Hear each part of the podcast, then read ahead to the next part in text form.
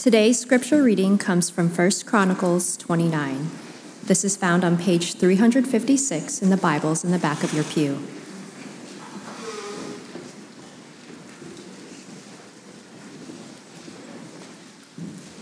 First Chronicles 29. Then King David said to all the assembly, My son Solomon, God has chosen him alone, is young and inexperienced. The task is great because the building will not be built for a human, but for the Lord God.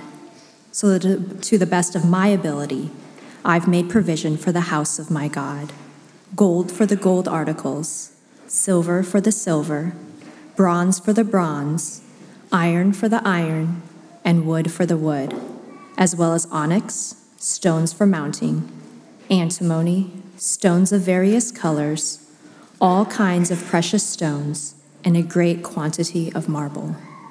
Moreover, because of my delight in the house of my God, I now give my personal treasures of gold and silver for the house of my God, over and above all that I've provided for the holy house. 100 tons of gold, gold of Ophir, and 250 tons of refined silver for overlaying the walls of the building, the gold for the gold work, and the silver for the silver, for all the work to be done by the craftsmen. Now, who will volunteer to consecrate himself to the Lord today? Then the leaders of the households, the leaders of the tribes of Israel, the commanders of thousands and of hundreds, and the officials in charge of the king's work gave willingly. For the service of God's house, they gave 185 tons of gold, 10,000 gold coins, 375 tons of silver, 675 tons of bronze, and 4,000 tons of iron. Whoever had precious stones gave them to the treasury of the Lord's house under the care of Jehiel the Gershonite. Then the people rejoiced because of their willing their leader's willingness to give, for they had given to the Lord wholeheartedly. King David also rejoiced greatly. Then David blessed the Lord in the sight of all the assembly. David said, May you be blessed, Lord God, our Father Israel, from eternity to eternity. Yours, Lord, is the greatness and the power, and the glory and the splendor and the majesty, for everything in the heavens and on earth belongs to you. Yours, Lord, is the kingdom, and you are exalted as head over all. Riches and honor come from you, and you are the ruler of everything. Power and might are in your hand, and it is in your hand to make great and to give strength to all. Now, therefore, our God, we give you thanks and praise your glorious name. But who am I and who are my people that we should be able to give as generously as this? For everything comes from you, and we have given you only what comes from your own hand. For we are aliens and temporary residences in your presence, as were our ancestors. Our days on earth are like a shadow without hope. Lord our God, all this wealth that we've provided for building you a house for your holy name comes from your hand. Everything belongs to you. I know, my God, that you test the heart and that you are pleased with what is right. I have willingly given all these things with an upright heart, and now I have seen your people who are present here giving joyfully and willingly to you. Lord God of Abraham, Isaac, and Israel, our ancestors, keep this desire in the thoughts of the hearts of your people and conform their hearts to you. Give my son Solomon an undivided heart to keep and to carry out all your commands, your decrees, and your statutes, and to build the building for which I have made provision. Then David said to the whole assembly, Blessed be the Lord your God. So the whole assembly praised the Lord God of their ancestors they knelt low and paid homage to the Lord and to the king. The following day, they offered sacrifices to the Lord and burnt offerings to the Lord a thousand bulls, a thousand rams, a thousand lambs, along with their drink offerings and sacrifices in abundance for all Israel. They ate and drank with great joy in the Lord's presence that day. Then, for a second time, they made David's son Solomon king. They anointed him as the Lord's ruler and Zadok as the priest. Solomon sat on the Lord's throne as king in the place of his father David. He prospered, and all Israel obeyed him. All the leaders and the mighty men and all King David's sons as well pledged their allegiance to King Solomon. The Lord highly exalted Solomon in the sight of all Israel and bestowed on him such royal majesty as had not been bestowed on any king over Israel before him. David, son of Jesse, was king over all Israel. The length of his reign over Israel was 40 years. He reigned in Hebron for seven years, and Jerusalem for 33. He died at a good old age, full of days, riches, and honor, and his son Solomon became king in his place. As for the events of King David's reign from beginning to end, note that they are written in the events of the seer Samuel, the events of the prophet Nathan, and the events of the seer Gad, along with all his reign, his might, and the incidents that affected him and Israel, and all the kingdoms of the surrounding lands. Amen. Amen. Let's pray together.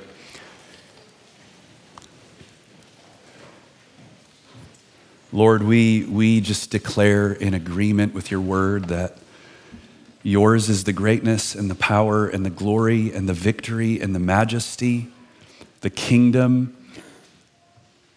Honor, power, and might belong to you and you alone. You are seated on your throne. You do as you please. Your kingdom is everlasting and will reach to everlasting.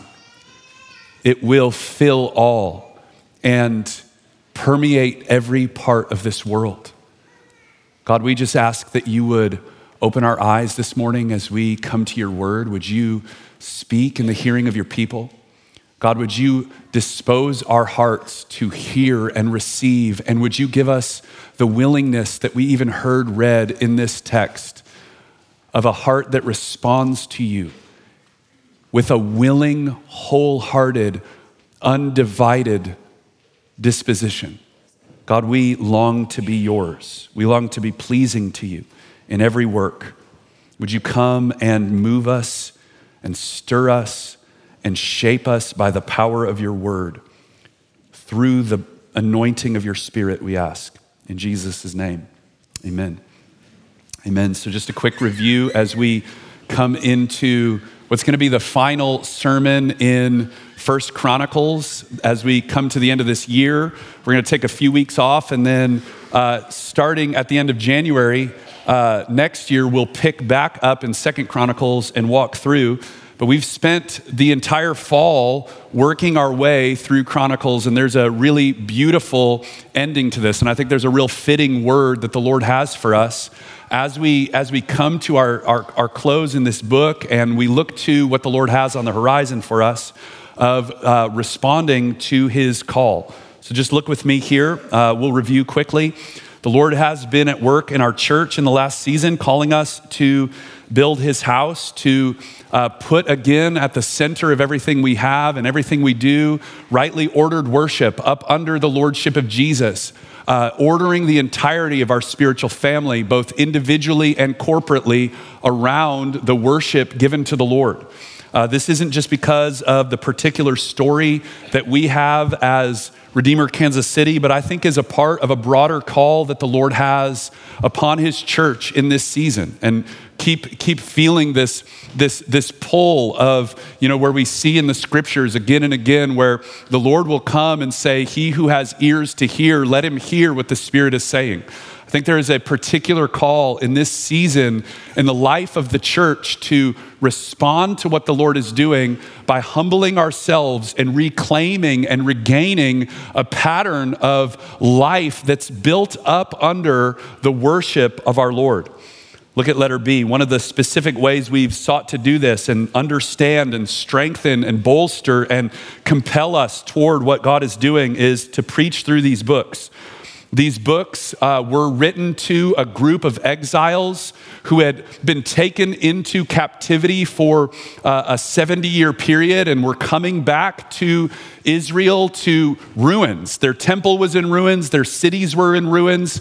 things had been torn down and they were looking at the devastation of what had happened. And they were called to set out in a particular work to rebuild. And they needed courage and they needed strength because the work of rebuilding is way harder than we want it to be. It's way slower than we want it to be. It's way more opposed than we want it to be. It rubs against our internal dispositions way more than we think it should. There are all sorts of things that we need to be filled up and infused with faith by. And the books of Chronicles are intentionally ordered and written to fill the people of God with that kind of faith to get after working in this way. Letter C, the books are designed specifically to inspire a people that are looking at the ruins that are in front of them to take up their place and partner with what God is doing, right? And they do this by offering a pattern of how God's people are meant to experience God's blessings. They give us like a blueprint, a pattern. Essentially, they say at the heart of the people must be rightly ordered worship, and everything else has to be built around that. That's why through all of First Chronicles, there has been nothing but belaboring of the point of how do we build the temple.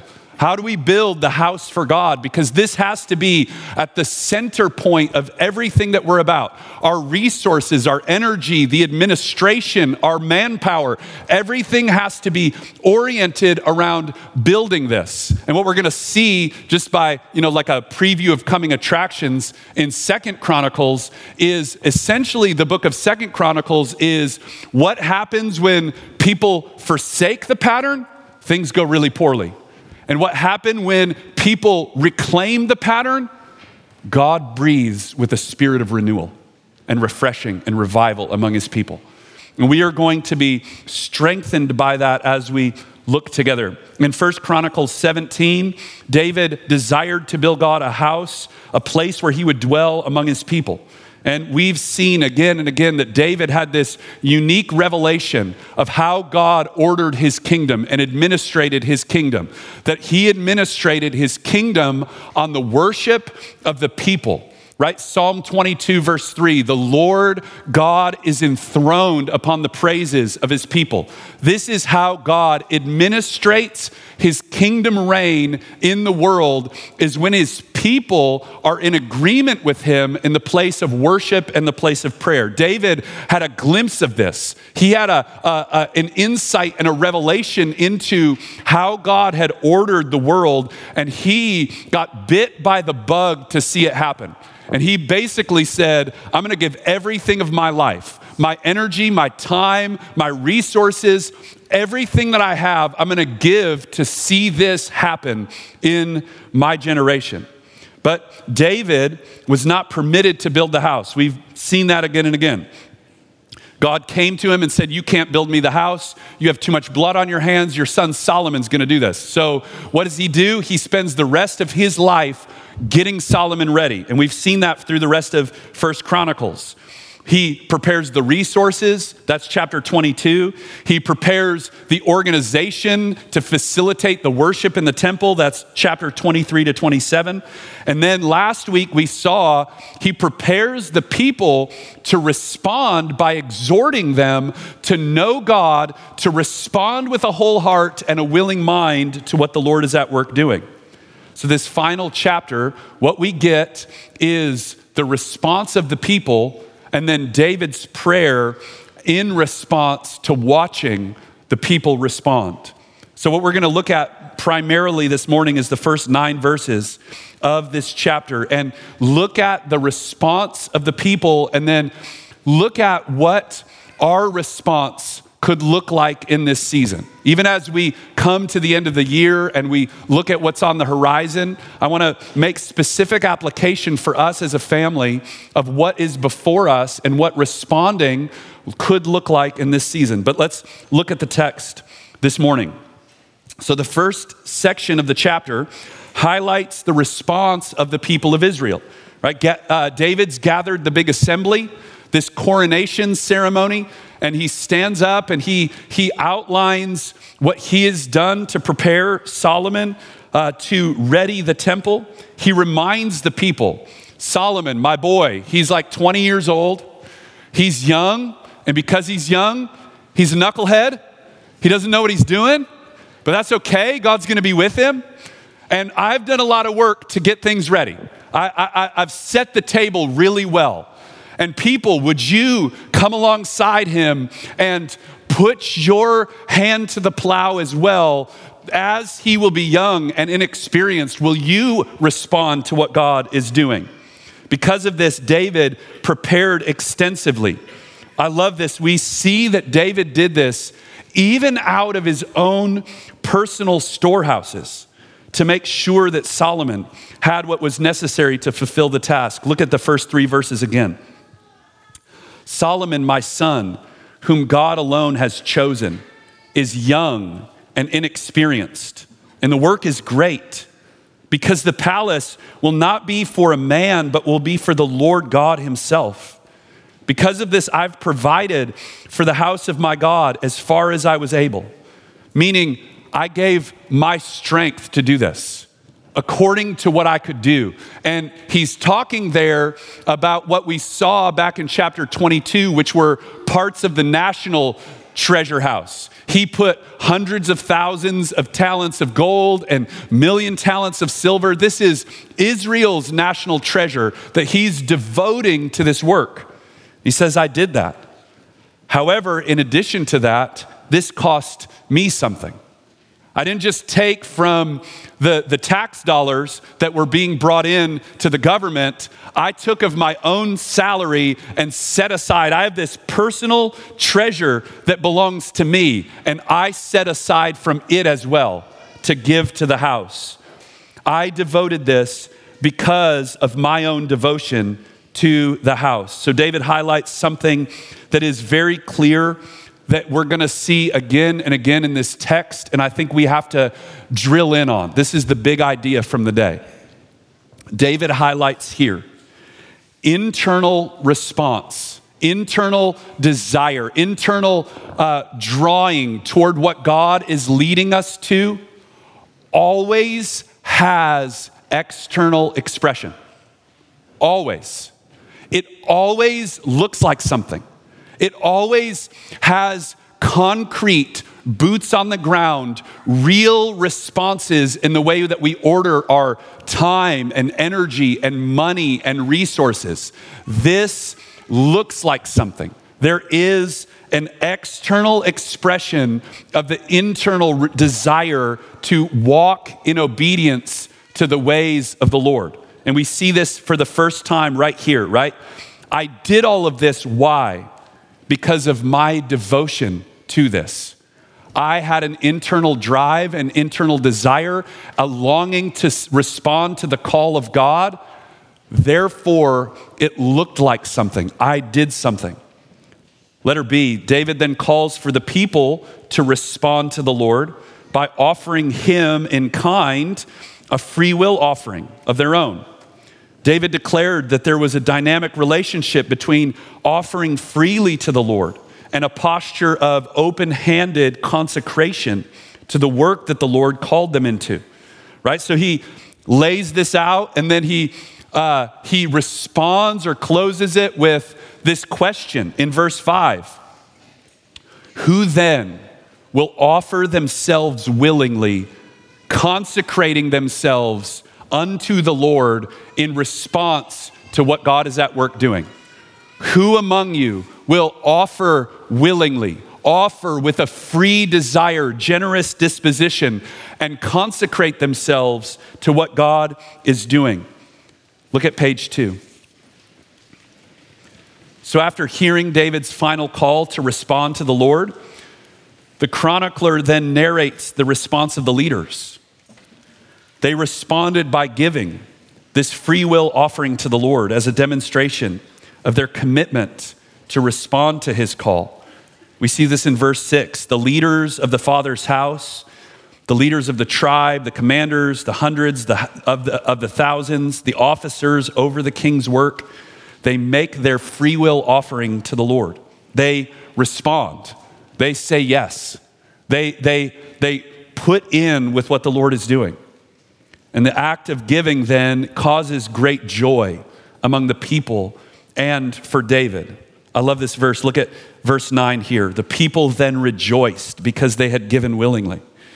For with a whole heart, and remember, here's, here's, here's a little thing that we got to knit together. Go back to 28, chapter 28, verse 9. What had David called them to respond to the Lord with? A whole heart and a willing mind, right? He said, Walk before the Lord, serve him with a whole heart and a willing mind. And then he says, Who will respond in this way? Who will come close in this way?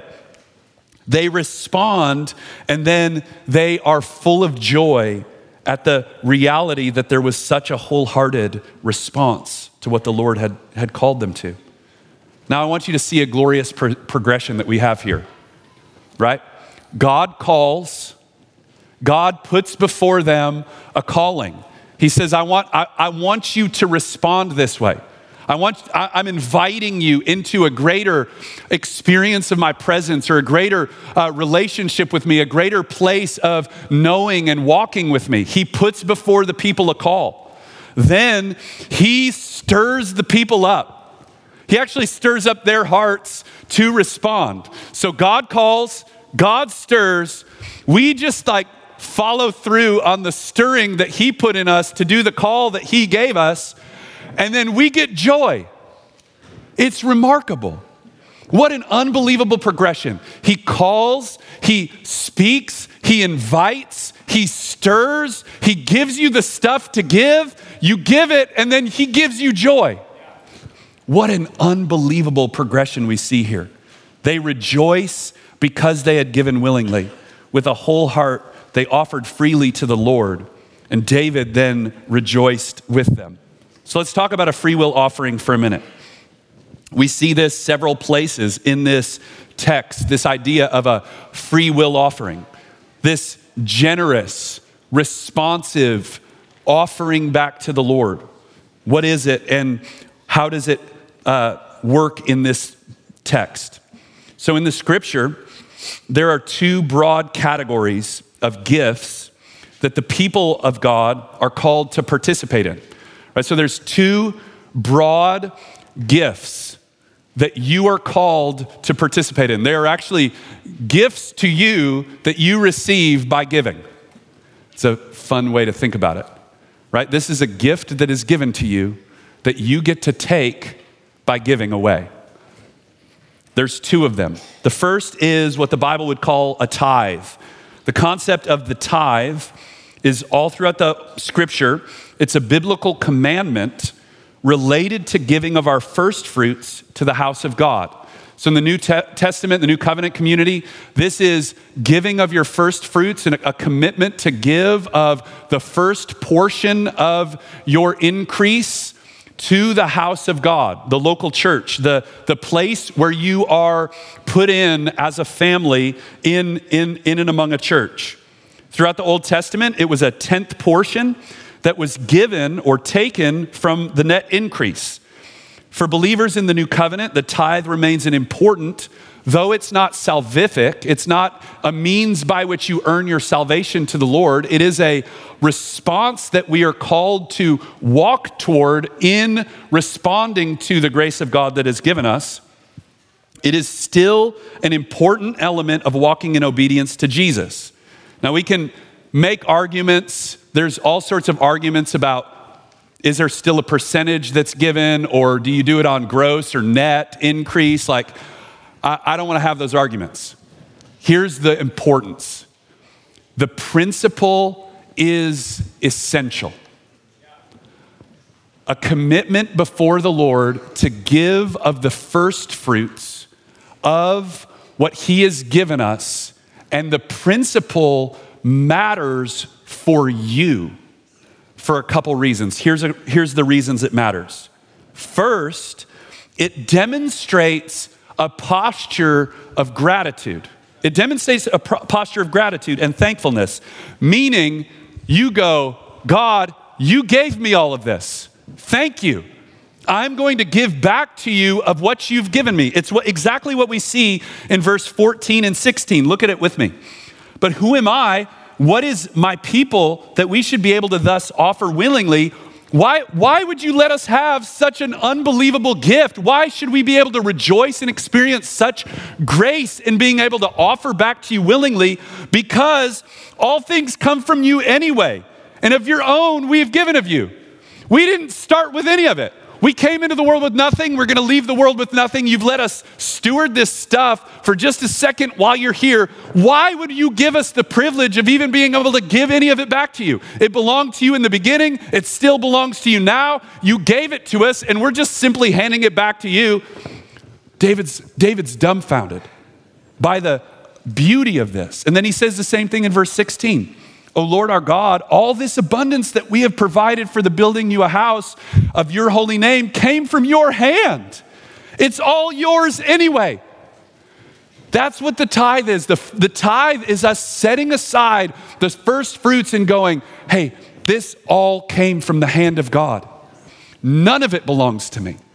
Not one dime of it belongs to me. Not because I hustled hard, not because I was a good salesman, not because I worked my way up. Not one dime is because of me. Therefore, I can offer in a posture of gratitude and thankfulness to the Lord what He gave me. That's one of the reasons this is essential for us as God's people. The other is it does put us in a posture of dependence right? The tithe, in some ways, cripples you out of the gate financially, right? It puts a press on you. You, you get pinched. You're saying, God, I am going to trust that you're going to take care of me with 90% instead of 100%. That you have the ability, 90% all in with you is better than 100% on my own. That's what tithing says. It says, you know what? I'm going to just trust you because all this came from you anyway.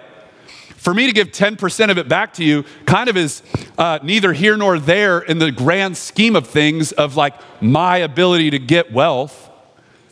God alone gives. Therefore, I'm going to give this to you and say, part with you is better than all without you or outside of you or outside of your ways. It's a posture of dependence. The second category of giving that we then see is this concept we see here the free will offering.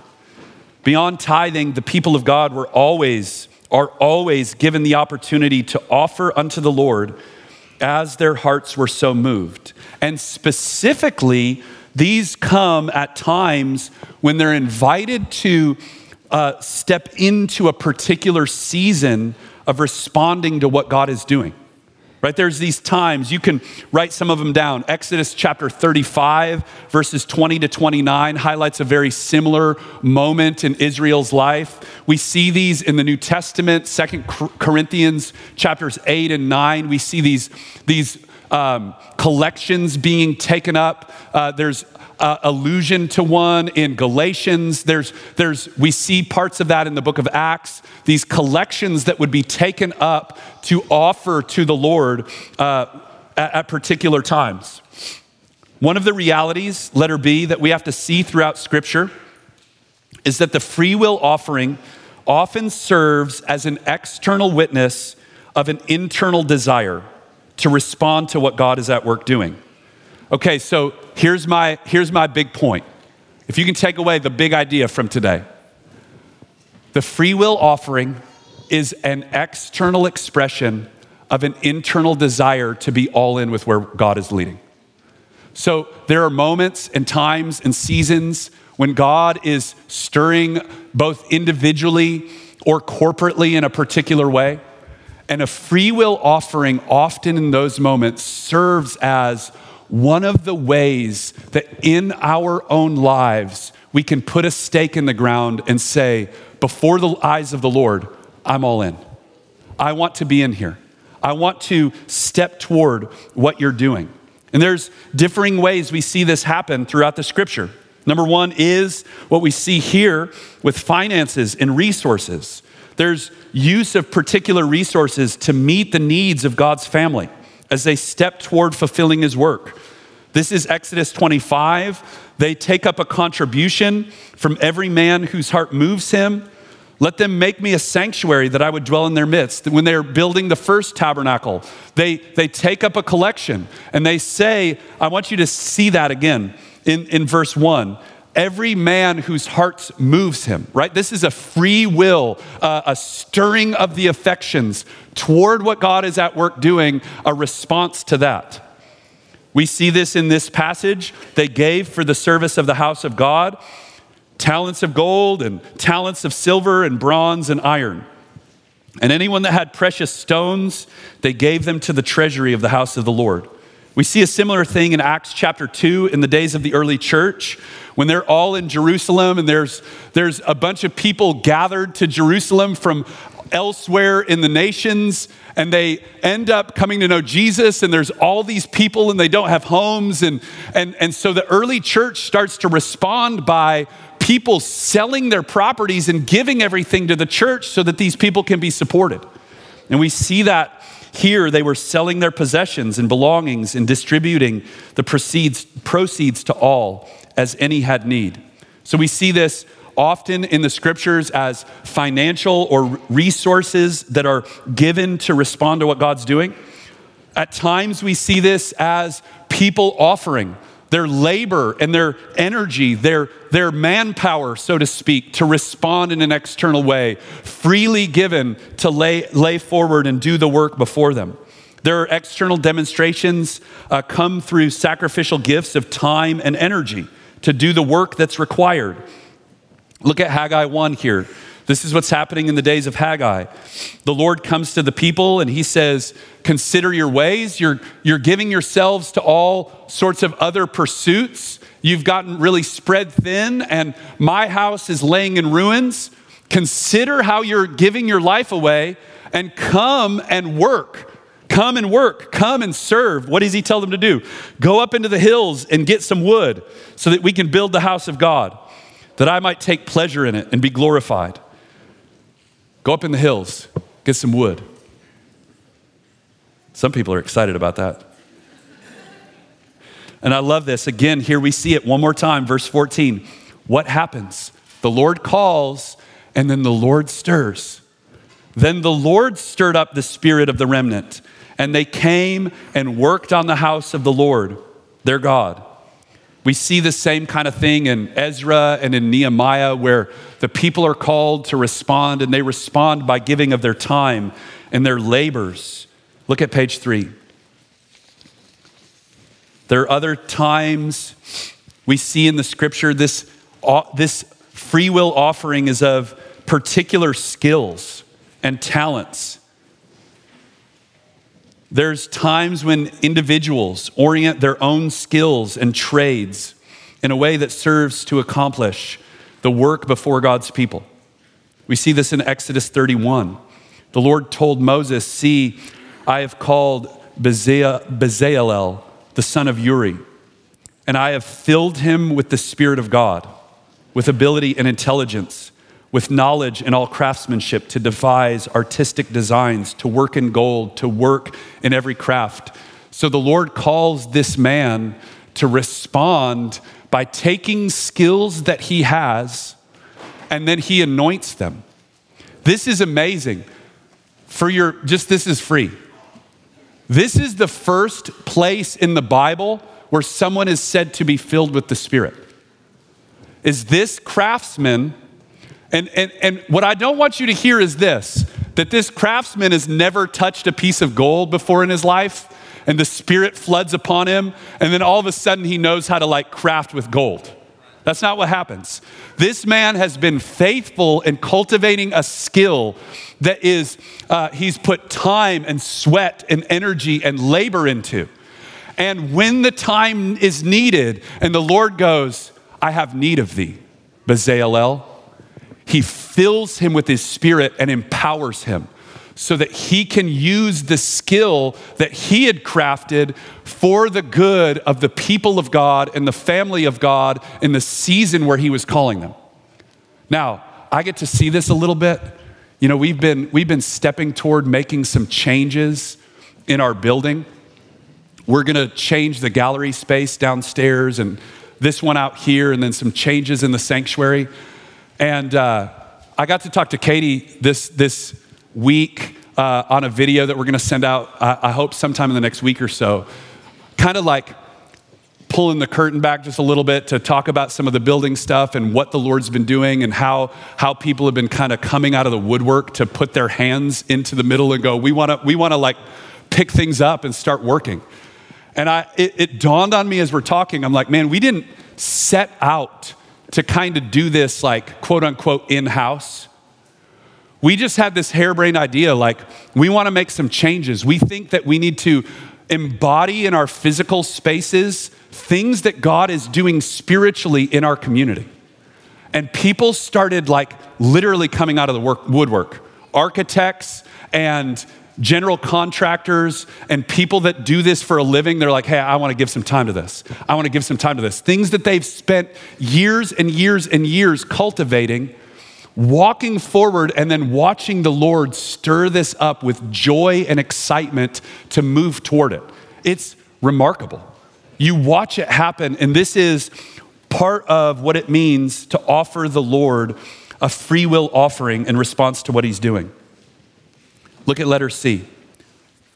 Practicing such offerings according to the grace of God helps us cultivate an inner disposition toward our resources, such that we begin to take God at His word and believe that there is a greater blessedness in giving than there is the apparent blessedness of receiving. Look at Acts chapter 20. These are, these are Jesus' words. Remember the words of the Lord Jesus. Jesus declared to us both in actual word and in his very life.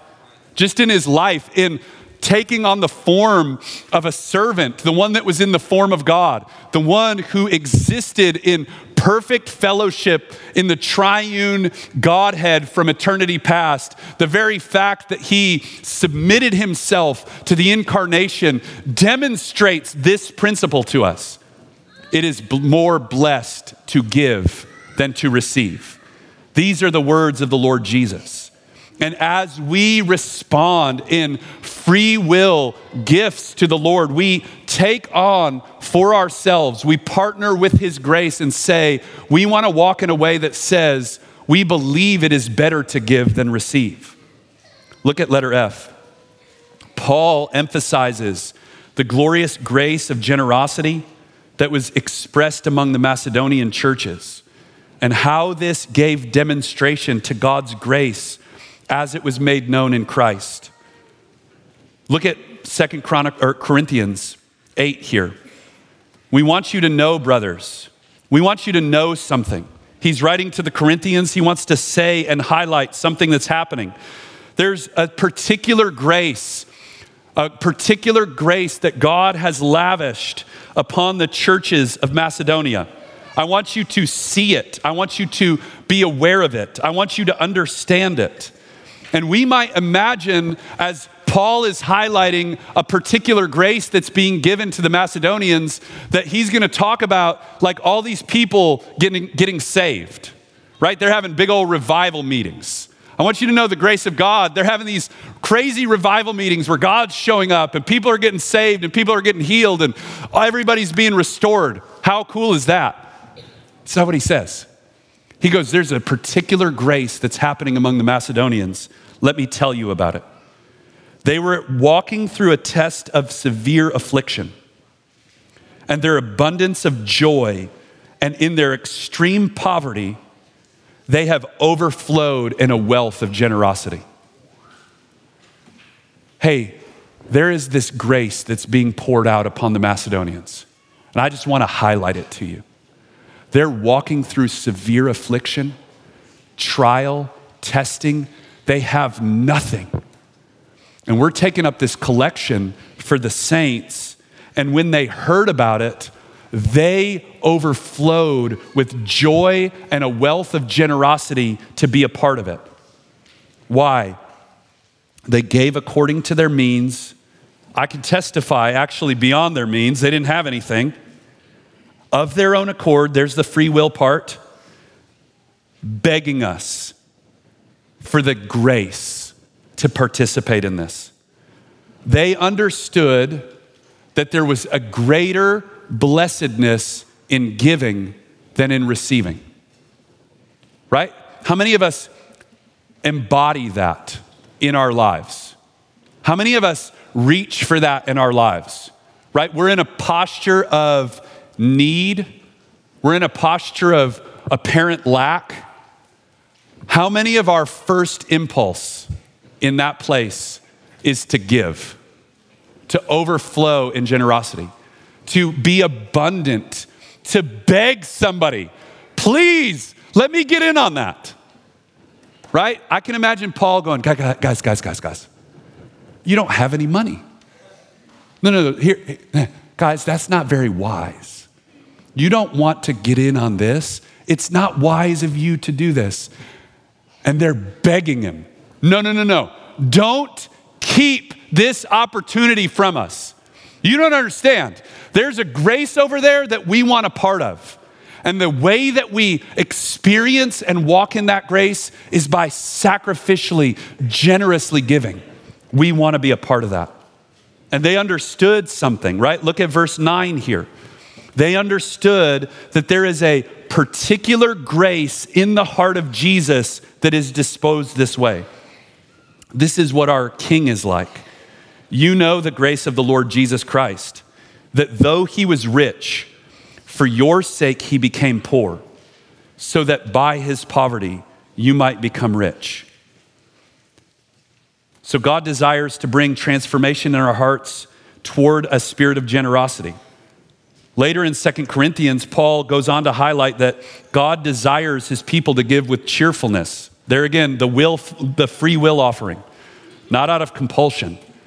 This demonstrates the inner disposition is what God is longing for in his people. Let's just look at this really quickly. 2 Corinthians 9, 6 to 8. The point is this as he's put before them the Macedonians, and he's talked about Jesus, though he was rich, he became poor. He sums up the point this way Whoever sows sparingly will reap sparingly, whoever sows bountifully will reap bountifully. Each one must give as he's decided in his heart. Free will offering, there you go again. Not reluctantly or under compulsion, for God loves a cheerful giver. And God is able to make all grace abound to you. This is all about the grace of God, experiencing the animating, life giving power of God in our midst. So let's look at our own response here.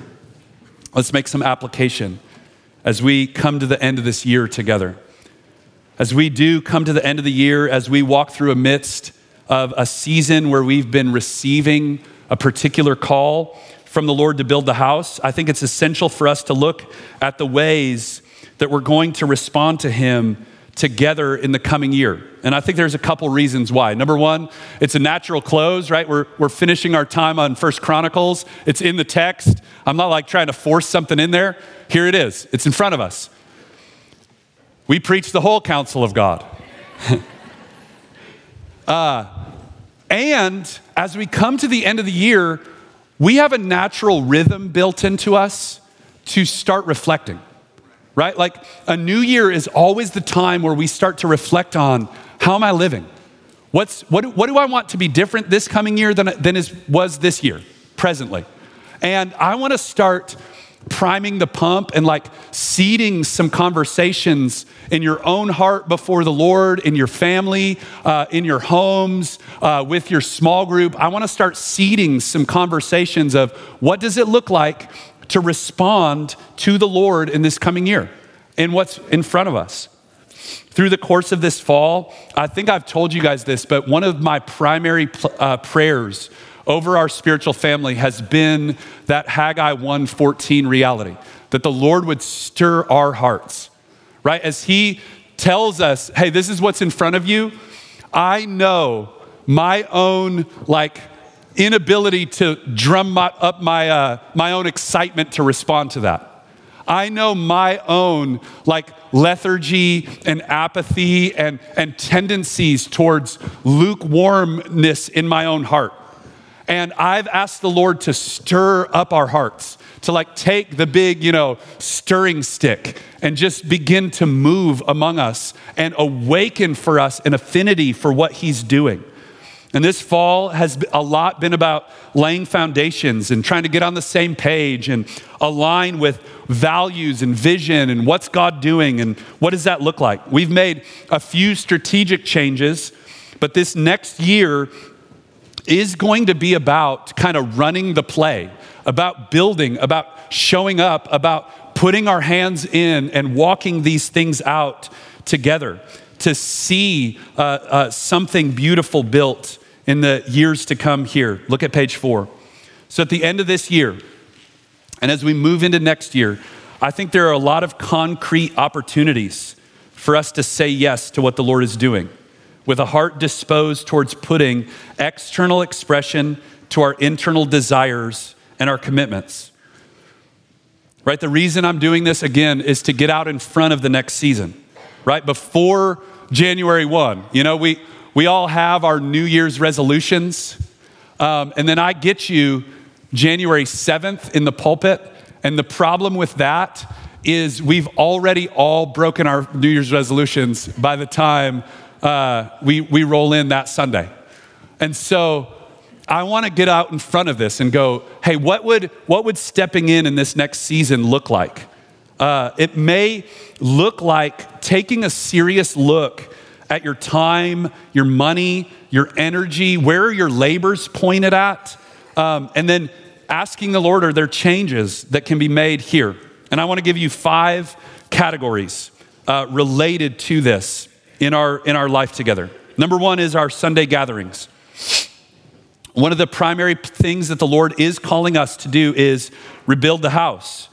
Uh, it's to order and orient our whole life as a spiritual family, both individually and corporately, around rightly ordered worship to King Jesus. So in January, we're going to preach a few sermons outlining the particular burdens that the Lord's given us uh, to, to, our elders for the next year uh, for the work before us. And then we're going to resume Second Chronicles. And as we do so, one of the things that we're going to see again and again is that the pattern of renewal that comes when God's people reclaim the importance of worship at the center of their lives. We're going to be filled with faith week in and week out as we see what happens when God's people take up the call to rightly order their lives around giving pure and true worship to the Lord. That they take that as first importance and first pursuit in their lives. As we enter the new year, I think there could be an invitation for us to consider our ways and a call to orient our lives, our weeks, our schedules around the gathering of God's people on the Lord's day. Right? So let me just give a couple, couple maybe particular uh, categories. If you're in the room and you kind of pop in and out, from week to week. Maybe you're here once or twice a month, and you you're you're uh, you're you're kind of putting your toe in the water. Maybe the invitation for you in considering what stepping toward might be in the next season is to make a commitment to be here every Sunday. To be here, to gather with God's people, to put your lot in, to, to, to put down roots, so to speak. For those of you in the room, I, I, say this all the time, and you guys are like, man, you guys are, you're, you're always picking on me. I'm sorry. Hey, for those of you, and, and I'm not talking about necessarily for work, this is different, but for those of you that travel a lot, what would a year look like where you traveled less? Or you got back on Saturday nights? You built your life around gathering with God's people. And you made real decisions about your energy and your money and your time and how what you did with your schedule based on the importance of being with the family of God on Sunday mornings. Just a invitation. Okay, so that's Sunday. Wednesdays, Wednesday nights. We gather every Wednesday. God has called us to become a praying church. The primary way that we're doing that in this season is on Wednesday evenings at 6:30 downstairs in the chapel we gather for an hour to pursue the face of God and ask him to fulfill his purposes in our city. I think that Wednesday night outside of Sunday is the most important thing our church is doing. Okay? I want to say it this way. If you're looking for step 2 in our church, right? You've been coming Step one is I, I, I, come on Sundays and I see what things are about. If you want to know what step two is, Wednesday night is step two. It is step two in the life of our church. It is, there's an invitation here, right? I think there's some people come in, step one, they gather, they do this, and then they jump to step four, five, six, and they get really busy in the life of our church. And I actually want to ask you to look at your ways and go, what would it look like to go back to step two? And make step two of supreme importance in your life in the next season. There's a reason why I'm giving you some weeks to think about it, right? I know uh, life doesn't just change overnight, but hey, if that means you stepping back from a ministry team in this season, step back from the ministry team. Come on Wednesdays. I, I, am serious about this. Uh, I don't know how loudly I can announce that. This really matters. I, t- I tell people all the time if I'm not sick, my family isn't in an emergency, and I don't happen to be traveling for some random reason. We don't travel all that much. I will be there. I'll drag myself in, probably even if I'm sick. Sorry but I will. That it matter. This is the most important meeting of my week. I will be there. Okay, so I, I want to invite our people to respond in that way. One of the ways to like ask the Lord to stir up our hearts and respond in that way. All right, thirdly, Sunday schools, participate in a Sunday school. In January, we're expanding them, as you heard in our announcement time. I think this is one of the key places where we're going to learn the truth of God's word together and how we order our lives around Jesus' lordship, right? How we learn and participate and practice and embody walking as the family of God, living according to the culture of God's kingdom. This is one of the places where we're going to do that together. And so I want to encourage you to jump in and be a part of that. Letter G, you need a Bible reading plan. When David charged Solomon in his obedience to the task before him, he called him to know God. Reading God's word is an essential element for growing in the knowledge of God. It's the first element, the most important part of what it means to grow in the knowledge of God. You got to get in the word and you got to have a plan to get in the word. So start thinking, go into the new year with a plan. Don't wait until January 7th or January 15th or February 4th to like realize that I need a plan. Think now about a plan. We actually have a wonderful group of people, lay led, that's doing kind of the, the um, boot camp Bible in 90 days. You know, people call it B90X. people will do it for your body. Do it for your soul.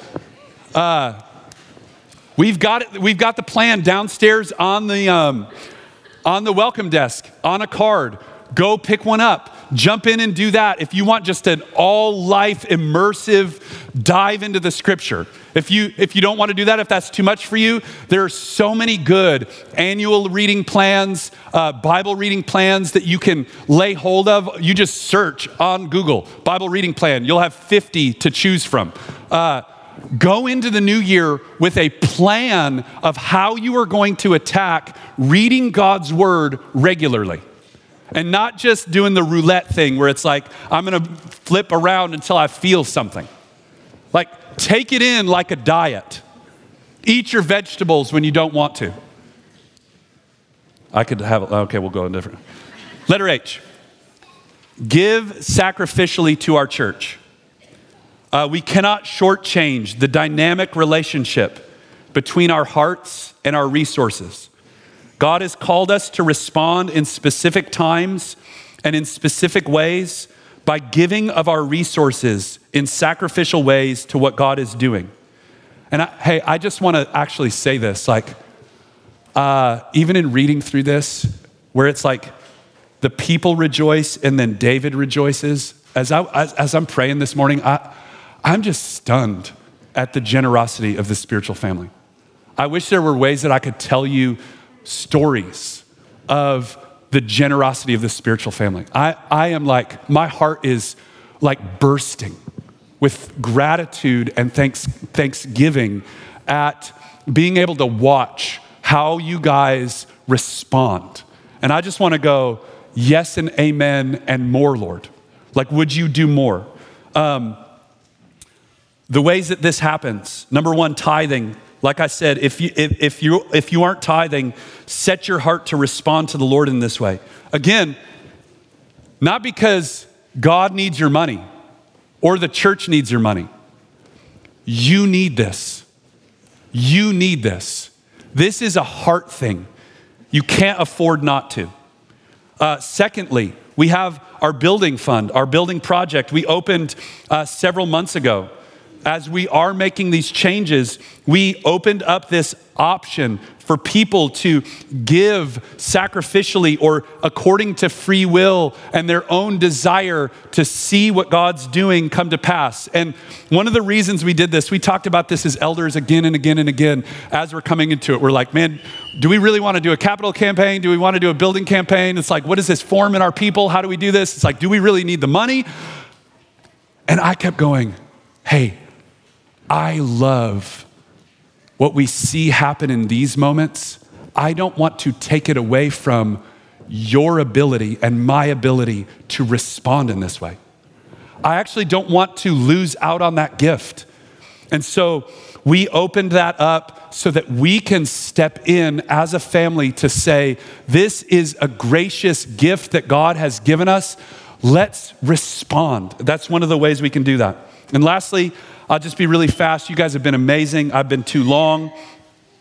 Every year at our Christmas Eve service, it's at 6:30, uh, two Sundays from now on Christmas Eve.